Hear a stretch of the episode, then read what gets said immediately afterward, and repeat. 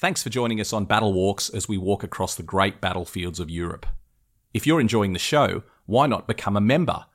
Every week, you'll receive exclusive bonus episodes available only to subscribers, and you can listen to all our episodes completely ad free. Click on the link in the show notes to join us via ACAST. Plus. Millions of people have lost weight with personalized plans from Noom, like Evan, who can't stand salads and still lost 50 pounds.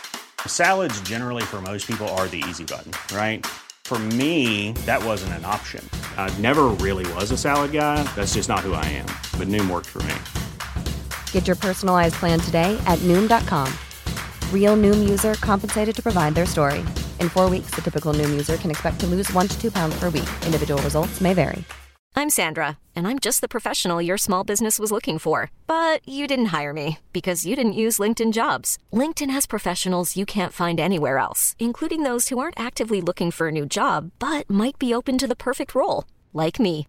In a given month, over 70% of LinkedIn users don't visit other leading job sites. So if you're not looking on LinkedIn, you'll miss out on great candidates like Sandra. Start hiring professionals like a professional. Post your free job on linkedin.com/achieve slash achieve today.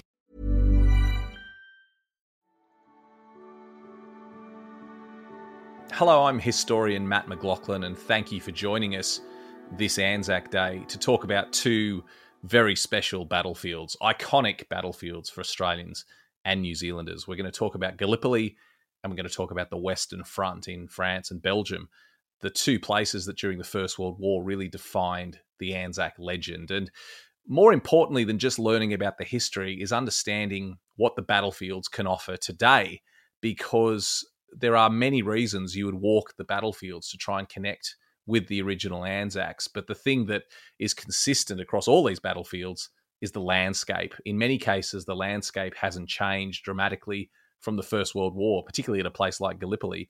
But even in places like the Western Front, where it's reverted to farmland, the battlefields still give up their secrets. There still is so much to find in the landscape, and and walking the ground tells you more about the battlefield than you could ever find from just reading a book or watching a video like this one. Uh, It's just such a wonderful experience to walk the ground and learn about the men who fought and died on that ground, whose footsteps you are following in. So thank you very much for joining me. It's going to be a wonderful a wonderful journey together as we as we learn more about the landscape and the ground on the battlefields. And we're going to start with the Western Front. It's it, it's a wonderful place to visit. It's it's probably my favorite battlefield, the first battlefield I visited, and I I always have a very special place in my heart uh, for the Western Front. And we're going to be joined now by someone who knows the Western Front very, very well. We've seen him before on these videos. You may have heard him on my Battle Walks podcast. He lives in the heart of the battlefields and he knows them better than just about anyone else. Coming to us from France, it's Pete Smith. Pete, it's always a great pleasure to have you joining us from the Somme. And as always, mate, I'm very jealous that you're over there and you can literally walk out the front door and be in the battlefields. I mean, we've we've discussed this in podcasts and videos before, but your home is right in the middle of the battlefields, isn't it? It is indeed. And later on today, I will be walking out onto the battlefields because I'm on tour. So, uh, yeah, all very exciting. I mean, the important question I think, Pete, that lots of people would ask is why do we walk the battlefields? Why can't we just read a book or read those riveting personal accounts that we often come across or watch amazing movies like 1917 or All Quiet on the Western Front? Why do we actually have to get out there and get our boots dirty and walk the ground?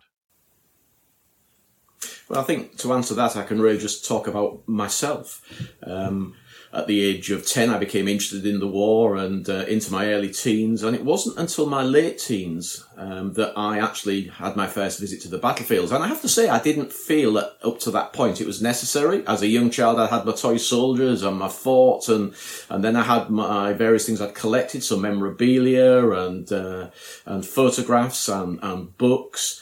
Um, and for a long time, I thought, well, that's enough. I, you don't really need to be on the ba- uh, on, on the battlefield, but it, it is absolutely the most important thing to get a feel of the landscape, to understand the landscape.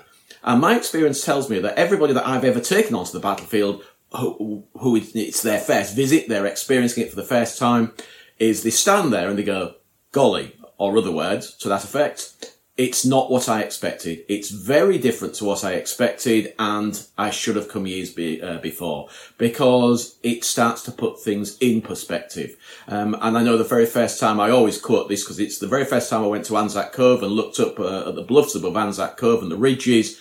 And I thought, I'm going to have to get all the books out again and start again because it felt so different to actually be standing and walking on the landscape. We've been talking about the area in Belgium, the area of Flanders, which is a very special area. I know both you and I absolutely love going up there and exploring the ground. This is the area of the famous Ypres salient, uh, the, or Ieper as it's known to the local people in Flemish, where so much bloodshed occurred in such a tiny area. Just talk to me about what it means to walk the ground there and, and, and, and what you seek out when you walk those battlefields that helps bring that history to life. Well, first of all, you, you, need an understanding of where the positions are so you can make sure you're in the right place. Um,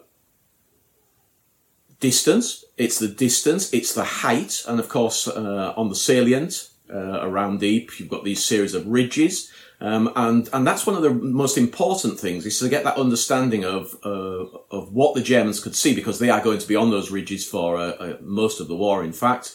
And so that understanding of actually walking into the lower ground where uh, where our lands, where the British and, uh, and Empire forces were were based, and the French and everybody else basically was facing the Germans, the Belgians. The you know, to get that understanding of looking up and look and feeling how overlooked you are. Uh, that's very much a, an important part of that understanding of the landscape, but also to get an idea of of the terrain, literally the terrain. You know, we we have a general feeling that the Great War was fought on a very flat landscape, and certainly with the salient, uh, this this flattish area around the the uh, uh, Ypres itself, the town, we get a feel that that, that is also this very flat landscape, but it, it's not. It's also a rolling landscape, uh, and one that needs to be explored. Um, the real flat landscape that we associate with the war is, in fact, uh, French Flanders uh, around uh, Fromelles and the area the area around there. That, that is where it is totally flat.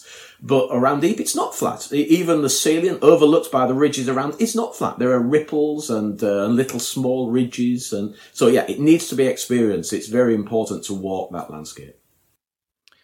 And Pete, we've walked it together many times, and it's always a, a, fascinating experience. And we've been to places like the iconic Hill 60, which is still shows the devastation of, of four years of war.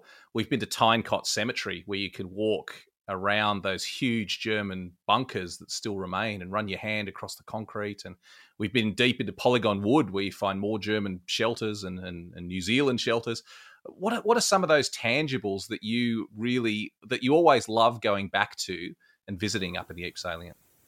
Well, you, you, you've pointed out the three things really. You, you want to have a look at a, a piece of preserved landscape, and there is so little, uh, certainly in, in our sectors, the, se- the sectors that the, uh, the Britain and the Empire uh, uh looked after, fought over. There's a lot more pres- uh, preserved areas in uh, in France, but in, in the salient, not, not that many actual preserved areas. So Hill 60 becomes a magnet for people to go and have a look at a landscape that, that retains an element of what it was like at, at, the time. Obviously, there's there's plants and grass and trees and things growing there, but it is still a landscape that needs to be explored, and thankfully, we can still do that.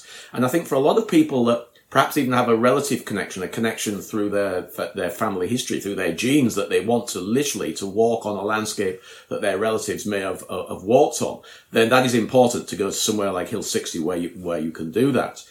Um, and then, then the enormous German blockhouses, of course, an awful lot have gone. They've been uh, destroyed by, by uh, after the war, a deliberate effort to remove them. Um, but there's still a they were difficult to remove, obviously. So there's there's a lot around. So to actually go and touch one of those and, and to get a feel of the of the weight of concrete again, it's important. It, may, it you get an understanding, uh, even though nowadays the, the landscape around these uh, the bunkers have changed. But to walk and touch one of these bunkers very important. Uh, very important that they are that they are preserved, and they are on the in Flanders. They are all preserved. Sadly, not so in France. They're not not preserved, but in, uh, in around Belgium and then then they are preserved. They will hopefully remain now, um, and it's great to go and touch them and to to have a look at them. I'm going to put you on the spot a little bit, Pete. If you had a spare afternoon, if you were up in Ypres, you'd enjoyed a lovely lunch and you know steak and chips, and you'd had a cold beer, and you had an afternoon to yourself. Where would you go? Where would Pete Smith, who's walked the battlefields for thousands of hours, where would you go up in the salient? I like walking the bluff. Uh, the uh, the bluff is uh, again on the ridges, uh, and um, I like the bluff, and I do like Hill 60. We've, we've talked about Hill 60 because I like walking on the uh, on the original uh, landscape. But I also like the cemeteries and the stories within uh, within the cemeteries. Now you have put me on the spot as to which cemetery I would uh, I would go to. Oh, well, I do like Polygon Wood. I have to say Polygon Wood, uh, New Buttes British Cemetery, uh, because there's so much to tell there. I mean, for those people that have ever been on tour with me, they'll know that I get stuck there. I can be there for a couple of hours when I should only be there for an hour. Um, it's uh, it's a great. Uh, it's just there's just so much to talk about there. So yeah, I'm going to say I'm going to actually say Buttes New British Cemetery, one of my favourite places to visit. And of course, the Australian uh, Fifth Division Memorial on the Butte overlooking the cemetery. It's a very special place. You've uh, you've probably nailed the spot I would go to as well. Um, we were talking about this interview, Pete, and there's nothing that that demonstrates the tangible connection you can make with history uh, by finding relics on the battlefield. And you, as someone who's walked a lot of the battlefields, uh, have graciously agreed to show us some of the things that you found and just some of the amazing stories they can tell. So, so what have you got there in this little uh, segment of show and tell that uh, that uh, that you can show to us? It was a difficult decision to decide what to show you, and um, you know, people like wary things and to to handle something that was there. I, I actually quite like personal things. But I thought let's show some of the, the larger lumps as as we're actually uh, going to be physically looking at this. Um, so I'll I'll bring up the the first thing here, and what we have here is a, rather mangled and, and crushed German mess tin. Um, th- this was actually found on the Somme in, uh, in, in, this case, but it uh, why I found it um, immediately uh, moving is this damage you can see uh, here. This is caused by a plough. This is a plough that's uh, that, that's that's crushed it. Uh, this damage on this side, and, and, and they go right the way through to the other side fairly fairly obviously. These are actually uh, shrapnel holes. At first I thought they were bullet holes, but uh, I looked carefully and the size is too big. These are lead shrapnel balls that have punched through uh, this, this German uh, mess tin. Um, and I just found that amazingly moving. Mainly because there's another reason. These black stains you can see on it are, are from the fires where this sat in a in a in a, a, fire to heat it up, whether it had stew or something in it, and it's it's left a residue on it, and I, and that's a direct connection with that man that that carried this, um, and and. Oh, you have to say almost certainly died with this on his back because these were carried on their backs and to get these this damage on it then then he would be lucky to survive uh, there is a hope that he dropped it uh, but I think it's unlikely. Um, so yeah, so that's the that's the first thing, and that's something I like a, a, piece of personal kit with with rather horrific battle damage on it from a, a shrapnel ball. The other reason is, I suppose, I find it interesting is because the the artillery and the uh, uh, is the great killer of the Great War, and the, those shrapnel balls, air, air burst, bursting in the air, uh, and uh, uh, so it's it's a an interesting piece to show people and to bring home the fact that uh, that artillery was the big killer of the Great War. So that's that's that's the first thing. And I'm going to go to say um, just Sorry. on that subject, Pete. That's a fascinating um, find, and you're right. Those personal stories that you can tell from items, or that you can speculate about, are all the, all you know always the most moving. And it's um, it, it still happens all the time. We you and I were on the battlefields on my signature tour six months ago and outside a cemetery, I just leaned down, and in the in the side of the road bank was a, a small piece of a, a, British water bottle. You could tell from the blue enamel of this water bottle, with two very neat bullet holes straight through it in that small little piece. So again, what was the story of the man that was carrying that on his hip or, or in his pack at the time? And hopefully he had dropped it already, but you know it's it's it's unlikely, as you say. The men the men didn't throw these things away; they were important items, and they carried them with them. So, what story did that tell? The the, the two neat little bullet holes in the uh, in the water bottle. Yeah, uh, and then I'm going to go to something which uh, which is unusual that it, that it's actually survived, and is this. So so what is this? Um, well, I have to say why it's unusual that it's still here is because it's solid brass, and this the field uh, um, uh, walkers, the walkers, they were called metal walkers in the 1920s, who walked these uh, the fields all, all over the battlefield areas. They were licensed and, and they picked things like this up to uh, to sell, to be melted down and to and to be recycled. Effectively, what this is is it's uh, it's the nut of um, an 18 pounder field gun. So it's the nut that covered over actually the, the, the locking points. This protected the locking points that held the wheel on. So um, a rather large uh, nuts from an 18 pounder field gun. Uh, there's an interesting little story connected with this. I don't know anybody that's found one of these because of that very reason. Uh, they're, they're big lumps of solid brass and they will be melted down. And the day that I, I actually found this, I, I was pleased to say the least. And I took it down to a little local cafe. And the cafe owner, I was showing it to him, and the cafe owner leant behind the counter and pulled one up exactly the same. And I said, When did you find that? He said, Today. And he'd never found one before either. So two of us found one on the same day, and, and neither of us had ever seen one before. So just one of those odd quirks of uh, of uh, of fate. So yeah, a uh, the cover for a. Uh, a, a wheel off a off a field gun for the locking uh, bolt on a on a field gun. That is extraordinary, Pete. I do love those little connections when uh, when it's it's almost like it's preordained, isn't it? That his, the, the history wants to be revealed. The battlefields want to give up their secrets, and um, it's, it's fascinating how often little uh, little coincidences like that occur. But you're right, that is a rare find. That's a and it tells another part of the story. We we focus a lot on the infantry, but as you said before, artillery was the great killer of the First World War, and finding artifacts that you can link to artillery guns is a is a pretty rare experience. So that's a that's a well done. That's a great find. Absolutely great find. What what else do you have for us in your little bag of tricks? We did this, discuss what I was going to show earlier, but I didn't tell you one of them because I just thought I would just thought it's interesting to bring up. Now that so, what is that? I'll put it on something so you can see it a bit clearly. Now it took me a good year to figure out what this was. I knew it was something interesting, and I thought electrical uh, for a long time, um, but it's not. It, it's actually one of the internal workings of a mouth organ. So that is a, a, a little mouth organ, part of a mouth organ. Um, can't do a mouth organ noisy, but uh, yeah. So so that is a really personal bit of kit. That is a soldier who brought a mouth organ onto the battlefields and we like to think just dropped it and lost it, uh, but I think again it's unlikely from where it was found. So, uh, but but I just found it just a very personal piece of kit, a part of a, a, a soldier who's come to the battlefield with his mouth organ, had it in his top pocket as he went into combat. So yeah, just just moving really.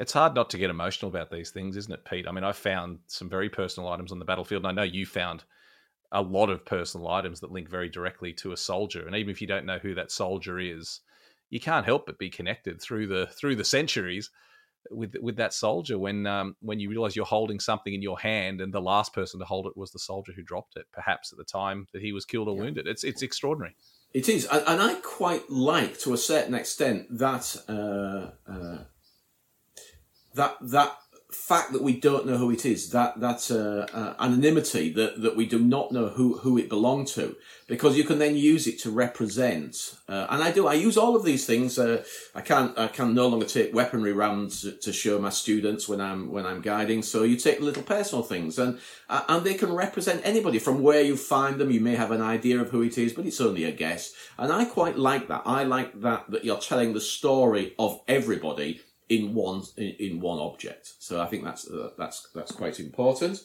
So we'll move on to the the next one, which is this is a piece of uh, of, of, of weaponry. So this is an SMLE standard rifle uh, of the Empire forces uh, and Britain. So it's um, a relic. There's not not a great deal left. All the woodwork's rotted away. It's just the metalwork. Uh, we can see here. We can see the uh, the trigger, the magazine. Um, the bolts would have been here for uh, for cocking it. So what these are not common to be found on the battlefields, but but they're not uncommon because they get caught in the the, the spines of the ploughs when they're ploughing, and that's why they nearly always have a bent barrel, uh, as this one does. This one uh, was found just literally up the road from where where I live. It was by the side of uh, of uh, Delville Wood, and it was literally propped up like that on the on the the, uh, the bank. And I picked it up and I always take them home to have a look at, but they didn't need to do much. Can you see the magazine? This is the magazine here. That is a lead shrapnel ball embed- embedded in the rifle magazine.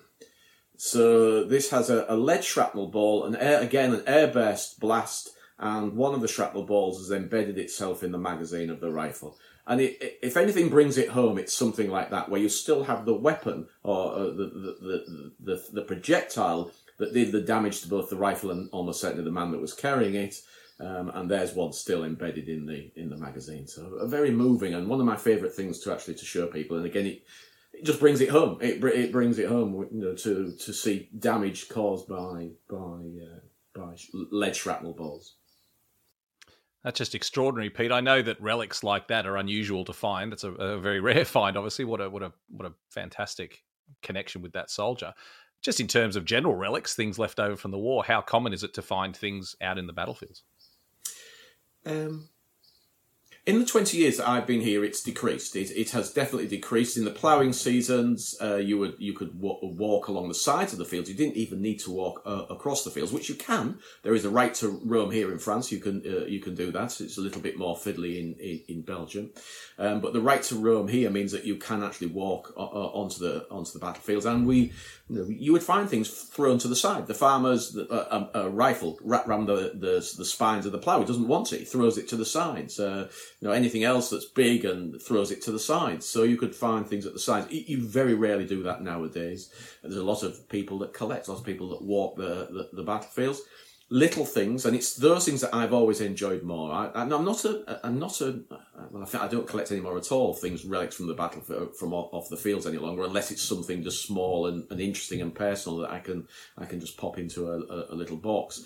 Um, and and I hasten to add, this is all done by just walking, never digging, never metal detecting. This is you mark one eyeball, just looking in the paddocks as you walk across the, the fields and, uh, and paddocks. Um, and and to me, that's that's fair game. I know not everybody agrees with this. Not everybody agrees that things should be picked up. But if you see the new mechanised rotary ploughing and the way things are actually uh, uh, in modern farming, everything gets destroyed. It, it gets destroyed. It gets broken. It gets broken to smaller smaller pieces that it's gone. And I actually quite like that, as you will have gathered, people that have heard me talking before, like that connection of being able to show somebody something that was actually there, something that that, that belonged to a man and a, a, a, man carried.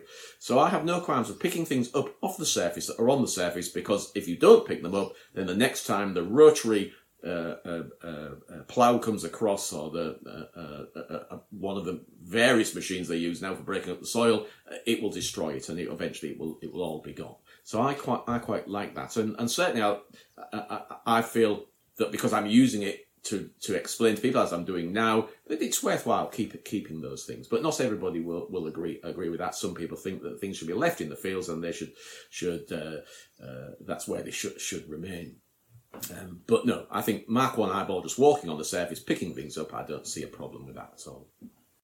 I agree with that too. I don't pick things up anymore. I usually just pick something up and take a photo of it, unless it's you know highly personal or something very important. But um, also, we you know I've occasionally seen people say that this these things should be put in a museum, and um, I, I, think anyone who's spent some time walking the battlefields would know that the detritus of war that still covers the battlefields um, is you know would not be accepted by any museum anywhere. It's it's it's just really left over leftover junk to to many people. It's only us that care about the history that understand its significance. So, so it's it's not some things that would end up in museums. It's not things that you know. It's these are these are relics that are, are, are deeply personal to the people who discover them.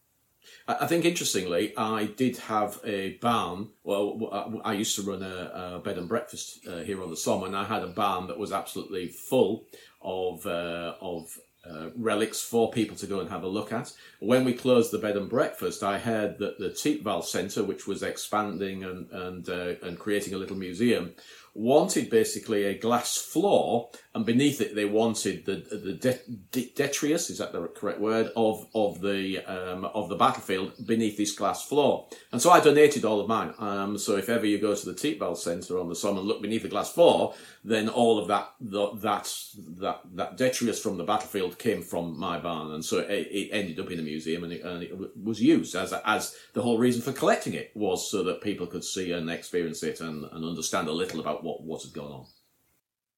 Well, that's really wonderful, Pete. I, I think that's uh, I certainly agree with you that uh, that uh, it's it's great that these things are being seen. Do you have anything else from your uh, little uh, goodie box to show us? Or? Yeah, final thing is something that's that's that's rare and unusual, really, and and took again took a bit of fiddling out uh, or thinking and looking at books to fid- figure out what it was. This is the emergency tripod that went underneath the barrel of um, a Vickers machine gun. Um, a Vickers machine gun is on a mount, so it sits on the mount. But in an emergency, if you've lost the the the, the, the mount, Uh, this was fastened to the front. This bit goes around the barrel, the fluted barrel. These are the remains of the feet. Uh, the feet were, uh, were, a lot longer, about to there. Metal, they've, rot, they'd rotted off. But this is uh, just an interesting and very rare bit of kit that went underneath uh, the, uh, the, barrel of a, of a Vickers machine gun.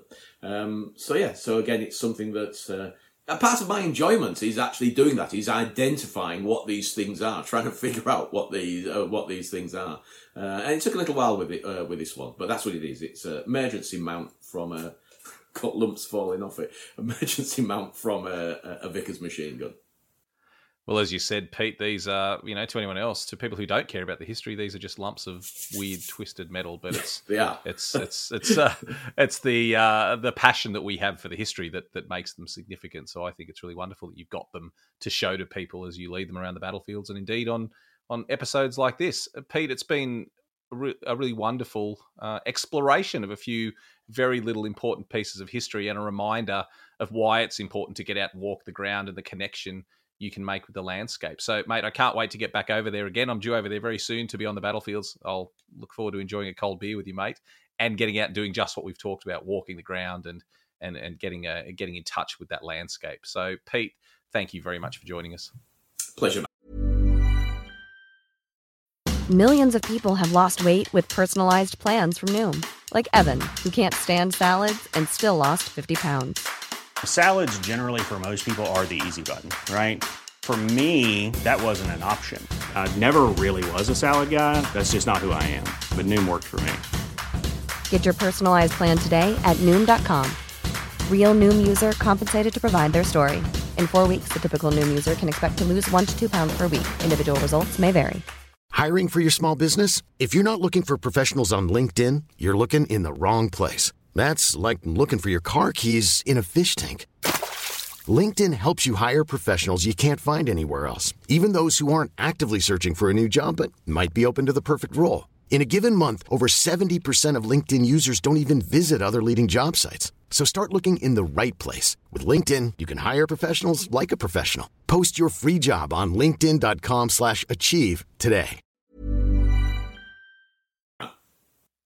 The Western Front certainly is an extraordinary battlefield, and and I love getting over there and walking the ground in in Belgium, Belgium, and and uh, in the Somme in France. It's just such a very special place. But I think what we would say is that the Anzac legend matured and grew up on the Western Front, but it was born at Gallipoli. We all know the story of Gallipoli. The reason we're here commemorating Anzac Day is because of that landing on the shores of Gallipoli on the 25th of April, 1915. And Gallipoli really is a unique battlefield in the world. There's nowhere else you can go where you can still see the terrain that the Anzacs had to face during that campaign. And it wasn't just the Turks that proved a formidable enemy; it was the ground as well, and the the, the ridges, the valleys, the the steep country the Anzacs had to face. It was it was an impossible task. They'd been set, and yet they stuck to it very bravely for for nine very long months. And it's wonderful to go and walk the ground at Gallipoli. You can connect to history in a way that you can't on any other battlefield. It's a place that I love going there and walking the ground. And I've had the privilege on a number of occasions to go there with this man that we're going to introduce now, our next guest. It's historian Peter Hart. Pete, it's always a great pleasure to catch up with you. And I, I should say that uh, it wasn't that long ago, a few years ago, we had the great pleasure of catching up together actually in Gallipoli, which was a pretty amazing experience. And I think when you tell people you've been to Gallipoli with Peter Hart, they look at you with a mix of uh, admiration and compassion. Um, but mate, it was a great trip. We we scaled ridges, we walked uh, valleys and washaways, and it was a really great trip. But it, it sums up what we're talking about today, mate, which is the importance of getting out and walking the ground. I mean, let, us just put it plainly. Why why is it not enough to sit there and read a history book or watch a documentary? Why should you get out and walk the ground? You you never get you never get the same experience. You, I mean, I, I I'd read all about Gallipoli before I went, but when you actually go and when you stand there at V Beach or W Beach and and you realise this is where it happened, and you can look around see what they saw at the time. Yeah, all right, this things have changed a bit, but the, the terrain doesn't change really. It's just the same. You can, for instance, at V Beach, you could see that low bank, that low uh, bank behind which people were crouching in that famous photograph. At W Beach, you can see the piers. They're still there. They're, they're still visible. You can see some of the barges on the beach. Uh, it, it, it, it's ama- It's an amazing feeling. And if, if you've really got into a subject, and and and and I was so keen on Gallipoli. I, I mean, I'd spent my I was a weird child. spent my childhood reading about things like Gallipoli. To actually be there is not just exciting, but somehow you learn so much more. You gain so much more. The, the what I think uh, I think commercial people call it added value, and you get enormous amounts of added value by being there and uh, and it's not being part of it you'll never be part of it but you are where it happened it's it's fantastic that Mate, a question I've never actually asked you before is you've written a lot of books about Gallipoli, but had you been to the peninsula when you wrote your first book? No, uh, I hadn't. Uh, uh, that was uh, uh Defeat at Gallipoli with Nigel Steel. And uh, no, I hadn't. And that's one reason that I'm so keen on it now, and I tell people you have to go because I went the first time in a joint uh, uh, a joint visit with the uh, Australian War Memorial and the Imperial War Museum, and they took they took us along as so-called experts. What was interesting was I knew I knew the maps, so I did actually, and I used to I played the game. I played it on one of your tours, the Pozières one, where I just learn everything with my somewhat strange memory. I forget it about a day later and then go, well, that'll be the 11th Battalion or the 21st Battalion. And I learnt all the ridges to annoy the Aussies. Uh, and I knew them. Um, but that's theoretical knowledge. And it was when I got there that I, I mean, I called it Defeat at Gallipoli. I never thought Gallipoli would succeed uh, or could have. But when I got there, you realize it's just in front of you, especially at Anzac. You just stand there and go, oh, this is impossible. Uh, it doesn't matter. People say the British made mistakes or the Australians made mistakes. Yeah, they did. But also, when you get there, you realise how good the Turks were. What a fantastic defence they put up. And I know to you as well, that's a very important part of the story.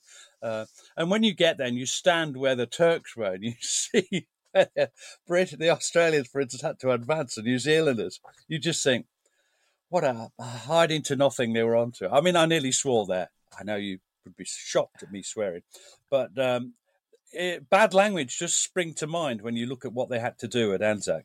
I'm not kidding. It's hard to avoid that uh, that feeling, mate. When you stand there, I know exactly what you mean. How how did it compare? You'd looked at maps and you'd written books about it and and and studied it in depth and spoken to a lot of veterans. How did it compare when you were actually standing there at Helles or Anzac or Suvla to all the information you'd gathered over the decades? Uh, it it uh, it was decades by then. Before I yeah, because it was two thousand and one. I think I went, and I'd been doing it since about the uh, late sixties. Um, things were much more dramatic, and for instance, uh, the razor uh, between Plugge's and uh, Russell's Top is much more jagged. It's much more dramatic than I thought. That the terrain is worse than I thought in every way. I'd, I'd, I'd sort of got an intellectual appreciation of how bad it was. For it's not just there. Achi Baba, you see how it dominates Helles. Yes, it's not that big a hill, it's not, but it does dominate it. And then again, you see the Gully Ravine. You see how dramatic it is, how it how it splits the line. But one other thing that I, I shared with you, Matt, is that, and, this didn't happen on my first trip because the Australian Memorial didn't want to go there. I wanted to see Kilid Bahir. Now, Kilid Bahir no one goes to Kilid Bahir because we never got there. In fact, we had a great day during the 25th of April when we went everywhere. that, that we never got to. Uh, so, uh, but we went to Kilid Bahir. That was the real first day objective or second day object, second day objective. Achi Baba was the first day objective. And when you get there, and that's actually seeing that, you understand why why Kilid Bahir is the real objective because it totally dominates the straits. You remember standing there and in between swearing at me for having dragged you up there. you were quite verbal, as, as, well as the, the, the other the other one, um, with the cone shaped hill. I forgot this. Uh, Maltepe. Malte- Maltepe, yeah, yeah. There's a lot of swearing done that day, but if you don't see these things, you don't appreciate the ground. And and Maltepe and Kilid Bahir are important. You've got to get up there and see them. To that's when you understand. Now that's not an ordinary trip but at least you can see those features dominating the landscape um, as you drive about at Helles, and you can see from uh, Anzac and Helles, you can see Kilid Bahir. Uh, uh, we have a friend, a mutual friend, Bulent, who calls it the big bastard. Uh, because there it is. Whatever you think of the the, the objectives uh, like Chunuk Bair, you look at Kilid Bahir, it's a monster. It just is like a wall across the across the uh, the way they have to go, and that's what they have to take to dominate the straits, which is of course why they were there. Mm. It was a, a pretty special day, Pete, and we had the luxury of having a few extra days up our sleeve. And what we always say about Gallipoli is that the landscape and the terrain that was as much of an enemy as the as the Turkish soldiers. Not to take anything away from the Turks, they did a brilliant job, but they that did. terrain is is extraordinary. And I loved that day, mate, because that was we called it the what if day. We went to yeah. all the sites that these weren't battlefield sites because there'd been no fighting there because no one ever got close to them. The Allies didn't get anywhere near these sites, but they were objectives. These were they the were. objectives that the Allies were supposed to take, and by going there, it enabled us to understand more about the history and what what Gallipoli would have evolved into had the Allies taken their early objectives. So you know Maltepe, which was an early Anzac objective and obviously Kilid Bahir, the big plateau at Helles that the British and French were supposed to capture. I mean, it was a pretty extraordinary day. It was fabulous, but it it just uh, the, I, should an ordinary tour go there? No, because it that that no, you don't have to, but they should have them drawn to their attention. You can see them as dominant figures on the landscape. That's how you understand the landscape. You need to see it and understand why it's important. And and and that's all you need to do. If you have an extra two or three days, yeah, fine, go up them and swear at each other. Why are we doing this? It's steep. Couldn't we drive up here? That was Maltepe. You could drive up there. We later discovered most of the way anyway. Oh, but we walked that, it because we're because we're hardy, so we walked oh, it. Mm, I'm not sure how hardy we are, but we yeah, it was a great day, and um, uh, but but that's that's what the landscape and when you get to Suvla Bay as well, and I, I, always call it a big country, and you understand that operations there are very very different. They're big. The the, the, the distance between places isn't a couple of hundred yards like it is at Anzac or even at Helles. It, it's a couple of miles. Um, it's still minute compared to the Western Front though. Fantastic places uh, uh, and so beautiful uh, even your blackened soul, Matt, as a, as a captain of industry, would would uh, would warm to some of the views, and and uh, you can see Samothrace, and you can see Imbros and uh, the islands. It's just wonderful. What a place! I'll I'll skip over that bit and just say that I do absolutely enjoy going to Gallipoli. I love it. It's one of my favourite places. And we mentioned these places that we don't go to on a regular tour, but one place that you love taking people to on a tour that I know is Gully Ravine. Um, and this is a big scar in the landscape that cuts up the, the, sort of the western side of the peninsula in the Helles sector. Just tell us a little bit about that, about why you like to take people there, and, and what Gully Ravine tells you about the Helles story. It's such an amazing place from from the beach, which is exactly as it was, and even has an old lighter that was wrecked on the on the la- of the last day of the campaign. It was wrecked, uh, 9th, 9th of uh, January 1916. It was wrecked there. It's still there, the remnants of it. But you, when you go into the gully and you go past where the horse lines were, well, all those pictures I've seen so many times. There's where the horses were. There's the bones from when we shot the horses uh, in uh, in the uh, in the gully, and you go up and it gets deeper and deeper and you suddenly realize oh this is it's like a gigantic communication trench. And then the cliffs start on either side and it's just um, an amazing place. Um, now if you're that way inclined people say it's haunted by the ghosts of all who died that that's nonsense. But what it is is you just realize what a terrible place it was to fight in. And uh, when you get to those two barricade trenches, the Turkish barricade trench, it's not a bar- it's it's actually a ge- geological feature, but they're about 80 yards apart. I remember showing them in the British front line and the Turkish line just ahead, and they had to attack from there. and there was no trees or bushes then as there are in perhaps in films now. They're, they're, they're just amazing. And, and we have accounts of people who were there and and to be there and to just stand uh, at that barricade and think about charging forward in a bare sort of empty valley and um, wow I, you know i don't know how people did it uh, uh, the different generation different world i mean our i'm not saying that our soldiers are, are not as good as they, you know, soldiers are soldiers. They, but what a what a thing it was. And Gully Ravine is an amazing environment. There's just so much to see in there. Um, you, you really get a feel, and you can't see Achi Baba everywhere else. You can see Achi Baba. You can't see it from the gully, and they couldn't see you. Hence, when I refer to it as a gigantic communication trench, everything funneled up there. Uh, I remember I mean, we sing a song, tramping up the gully, tramping up the gully. Goes on for about two minutes. We're tramping up the gully. Uh, but but uh, that's funny. But a lot of them came back in ambulances, and there's some amazing pictures of the ambulances going over the rough terrain at the bottom because it's a stream and rocks and everything, and in the mud and everything. And imagine that, Matt, with uh, a broken pelvis or a broken leg or or or, or any you know shot through the chest. You're not going to survive that. But um, so it, it's a it's a place to think. It's a place to enjoy, if you like. It's a place, but place to think definitely, um, and and to appreciate what people went through. It's um, I'm actually um working on a book about the Battle of Krithia, which took place down in that area. Well, several battles, and all of them with the same outcome, as you well know, Pete. Um, but it, it just reminds me as well the soldiers not only had to fight in these terrible conditions, but also with just such a lack of information. Gully Ravine was described during the first Battle of Krithia, so you know in the days after the landing, as a small stream on the left of the of the British line. how do they, how do you think the first British troops felt when they got there and found a hundred foot ravine leading down to the small stream? There is a small stream, uh, but it's at the bottom of a ravine. It's not just running through the countryside. And, just until a storm, until a storm when it was a raging torrent. To go, they get everything at Gallipoli. I, I, exactly. I, I mean, uh, I, I, um, on the podcast, Gary Bain would would say that soldiers wouldn't complain, but they'd observe a lot when they found that ravine in their path, and they'd observe quite a lot. Uh, yeah, uh, it is on the maps, and it is fairly clear on the maps. But there's a, a great, uh, I think his name was Bertram, Captain Bertram, a Royal Naval officer, who said, uh, "Yes, these things are these these features are plainly visible, but uh, I've always found that army officers can't read maps." He's probably right.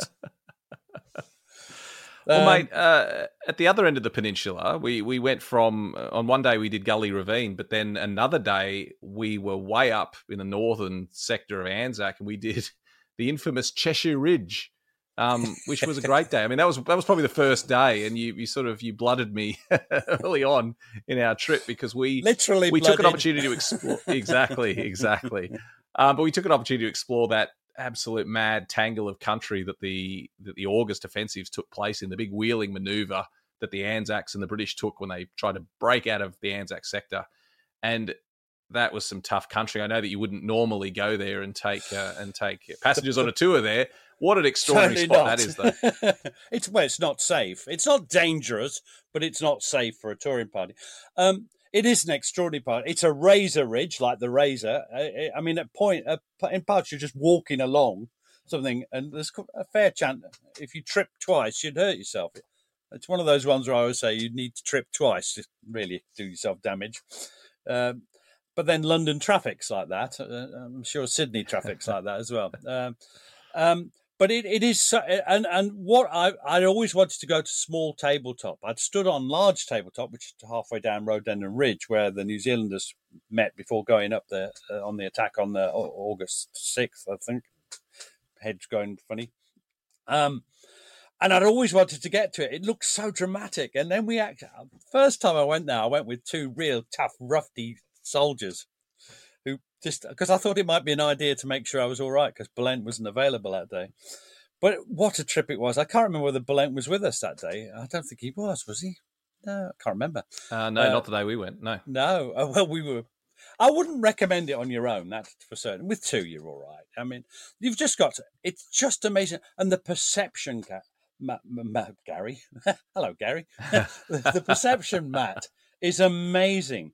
You you stand on, say, little tabletop and look across that tangled web of ground that basically the August offensive was going to get. And again, you realise you don't need a map in one sense. You can just look at it and think, this is impossible. This is impossible.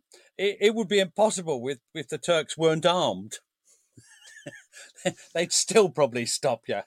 Um, it's just the ground is amazing, uh, and there's so many wonderful pictures of that area of ground that we've all seen.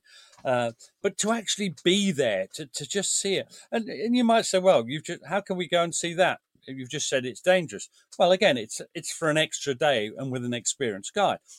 But what about the walk down Rhododendron Ridge, which a lot of your tours do do, or our tours do? And you get most of the view from there and not so much of the danger. I think for me, Pete, Cheshire Ridge was really special because it sums up that perspective. We, we, we can read as much as we like about the August offensive and how it was going to be impossible. We can, even if you see it, you can see it from the high ground at Walker's Ridge and from the neck. You can look down on that country and you go, wow, that's some pretty tough country. When you're in it, when, you know, the the uh, crazy Peter Hart is leading you up ridge and down dale and through thorn bushes, and it's it's you just think, how do you fight in this? Plus, they were doing it in the dark. Plus, they were all racked with dysentery. They didn't know where the Turks were, and buggers were shooting at them. You know how I, you know, if if I said to you, Pete, start at the beach and walk up to the top of that hill, and I'll see you at the top, you would arrive if you arrived at all, dishevelled, dying of thirst, cut to bits by thorns. It would be a tough trek today without people shooting at you. Well, how I in the hell were they supposed to do it in the dark with the, the dark, Turks holding impossible. them up with dysentery? Like, how would you do it? And, you don't, and, and that's the point. You don't understand until you go and walk the ground and experience it for yourself. I can't remember whether I took you to Taylor's Gap, which is where uh, Monash's uh, troop, Fourth Australian Brigade, went through. When you see it, it's amazing. But also, you realise that two or three Turks on either side could just embugger you completely.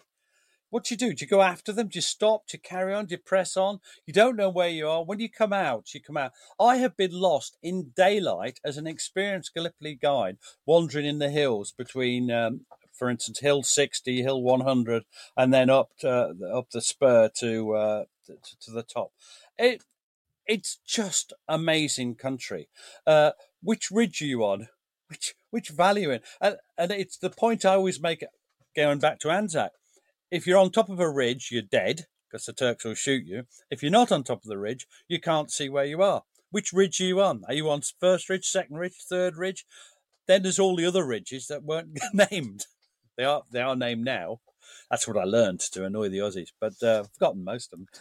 But wow, it's very exciting. you're making me. I'm going back there in a in May, so I can't wait. You're, you're freshening my appetite. I'm getting excited by it as well. And I think the other thing that it revealed too was, I mean, we found relics from the fighting. We we found, sadly, we found a number of human remains. I mean, yeah. this is country that you know, tiger country, as Vietnam veterans would call it. It's it's places that people don't normally go to, and you don't have to get far off the beaten track to just to just get this incredible perspective of what the the Gallipoli battlefields were like. It's just a, uh, I, I say that to people always when they go to Gallipoli it's it's great to go there in a car and a coach and, and look around, but just even even take twenty minutes, get off the beaten track, go into the scrub, have a look around, see what you can find. There's just so much to discover that's still left over from the campaign. It's really quite extraordinary, isn't it?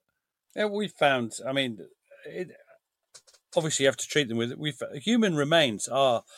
It's not like the Western Front where they stop everything and investigate. Uh, Gallipoli, they, they put you put the they're reburied. You put them on. It's it's quite chastening sometimes. Uh, I think you went, you've been on Hill 60 with me at the back of Hill 60 where the Turks were.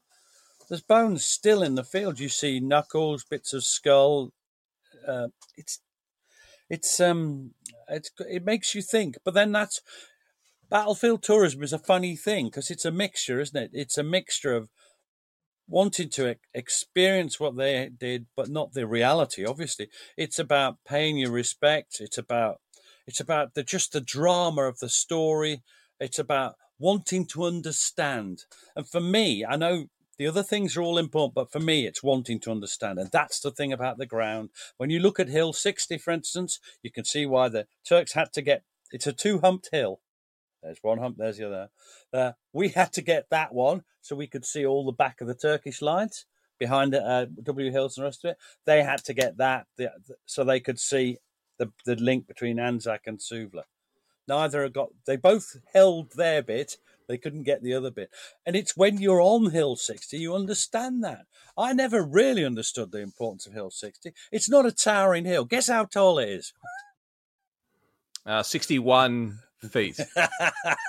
yeah, I never know whether it's feet or meters, so I shouldn't have asked that. I think it's feet. I think it's feet. It's the weird thing is it's feet in Gallipoli and it's um, meters on the Western Front. So Hill 60 on the Western Front in Belgium is 60 meters, but Hill 60 on Gallipoli is 60 feet high, which is not yeah. even that doesn't even count as a hill. That's a that's a slight incline.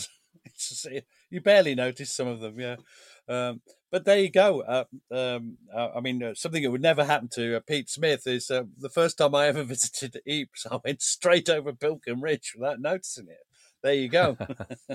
and yet, Pilckem Ridge, Pilckem Ridge is very important, as Pete would tell you. Um, other Pete, sorry, lots of Pete's. Well, um, Pete, you mentioned um, uh, the importance of understanding and how you explore and discover. And uh, there's a program that's currently going on that we were great beneficiaries of which I think is fantastic, where the Turkish authorities are uncovering sectors of the battlefield that are buried beneath the scrub.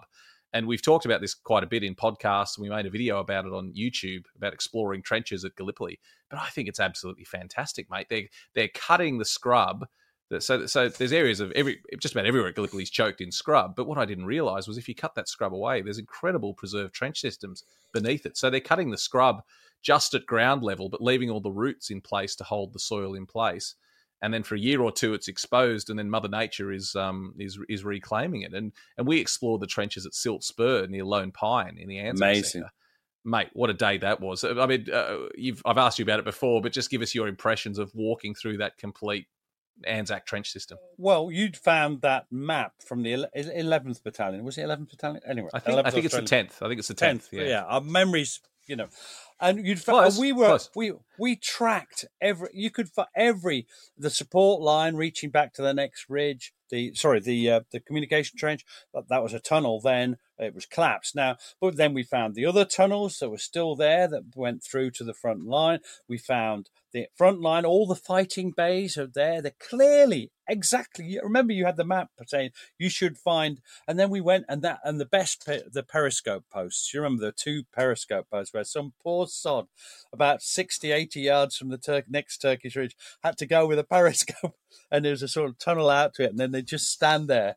Oh i'd, I'd have wet myself i think. Um, but um, that was that was special. And then right at the end there was the uh, the the machine gun post and the uh, the sniping post right at the end, five finger or whatever it's called. Um, that was special, but it's not the only one. They've also now done uh, uh, Popes, uh, uh, and and it, it's just amazing. Uh, all the back, you know, Dead Man's Hill, where me and you got scratched to bits, where we found that barbed wire, that's cleared now. Where I've got that wonderful account from people, a, a bloke I interviewed who was there and he described being wounded there and all the people being killed on Dead Man's Ridge. We know how he got that name, Matt. Uh, and then tumbling himself back down the, the, the into uh, Bloody Angle. What a place! And that's all now you can. And for a year or two, you'd be able to walk around and look at it. And some of behind the Turkish lines as well uh, are, are, just absolutely brilliant. They've got the, their graveyard uh, up on Battleship Hill It's been uncovered, and it's just the whole program's great. Some people worry that it will destroy the battlefield. To them, I say, what's the point of having it if you can't see it and the roots are, are still there? I think I think it's worthwhile. And anyway, we're alive now. I want to see it. It's a great. I mean, it, was one of the greatest things I've ever done on a battlefield. Was walking with a trench map in hand, a complete trench system, because the difference there is unlike you know, preserved trench systems on the Western Front or elsewhere. Uh, and even at Gallipoli, you know, if you go to the Neck or Johnson's Jolly, they, they've been manicured a bit. They've changed over time. They're, they're, trenches, and so you can stand them in a kind of abstract way and go, "Okay, I'm in a trench at Gallipoli." But Silt Spur, because it had just been uncovered literally weeks before, we could walk at trench map in hand and see every bay. I remember coming around the corner and saying, well, if I'm reading this correctly, there'll be a, an officer's headquarter dugout somewhere here. And as I walked around the corner, you were standing in it. You were standing in the dugout, still cut into the wall of the remaining trench. Like, extra, where have you ever seen anything like that? I mean, I'm, I'm getting super excited now back there, mate. It's just, it's extraordinary. Well, uh, I mean, it, it is. It was an amazing opportunity, and I think the idea of doing a bit at a time is a good idea. Just reveal it, then let it grow back, and then that that's the best way to do it, and not to do it all at once because that that would be damaging. I think it's an enormous amount yep. of work for people as well. That's one thing we should pay tribute to the Turkish workforce who who cleared these areas. I mean, I wouldn't fancy doing it. It's a big, what is it, two or three hundred yards by a couple of hundred yards that area they've cleared, and it's it's heavy going. They've done well hard workers. Yeah, they're, they're doing wonderful work. The Turkish uh, the Turkish authorities over there and the Turkish people are doing a wonderful job of yes. of maintaining this such an important link with history. And Pete, it's I mean we can't say enough about Gallipoli and about the importance no. of the landscape, the importance of the terrain. We've got to get back over there, mate, and walk it again. And I'm looking forward to a cold Efes Pilsner at the end of the end of a long sweaty day. But uh, mate, it's it's always great to catch up with you and just hear your enthusiasm for walking the ground at Gallipoli. and I, I'd encourage everyone to do it at some stage in their life. It's a, it's a unique place. It is. Okay, then. hey. Pete, thank you very much for your time. It's always a pleasure, mate. Cheers. Bye, Matt. Well, thank you so much to the two Peters who joined us to talk all about the battlefields of France and Belgium and of Gallipoli. They're just such special places, and I hope that you've come away with some understanding of why it's so important to get out there and walk the ground and what a special experience it is. At the end of the day, it's the landscape that defined these battles, that defined these campaigns, and it's the landscape that we can still visit today and that we can still connect with as we learn about this history and walk the ground in the footsteps of the Anzacs. So if you haven't had a chance to do it, to walk the ground on the Western Front or Gallipoli, I hope that you will very soon in the future because the battlefields are still there. They're still giving up their secrets and they still have a lot to tell us even a century later. So thank you for joining us for this Anzac Day. I hope it's been a special time for you. And like always, on this special day, lest we forget.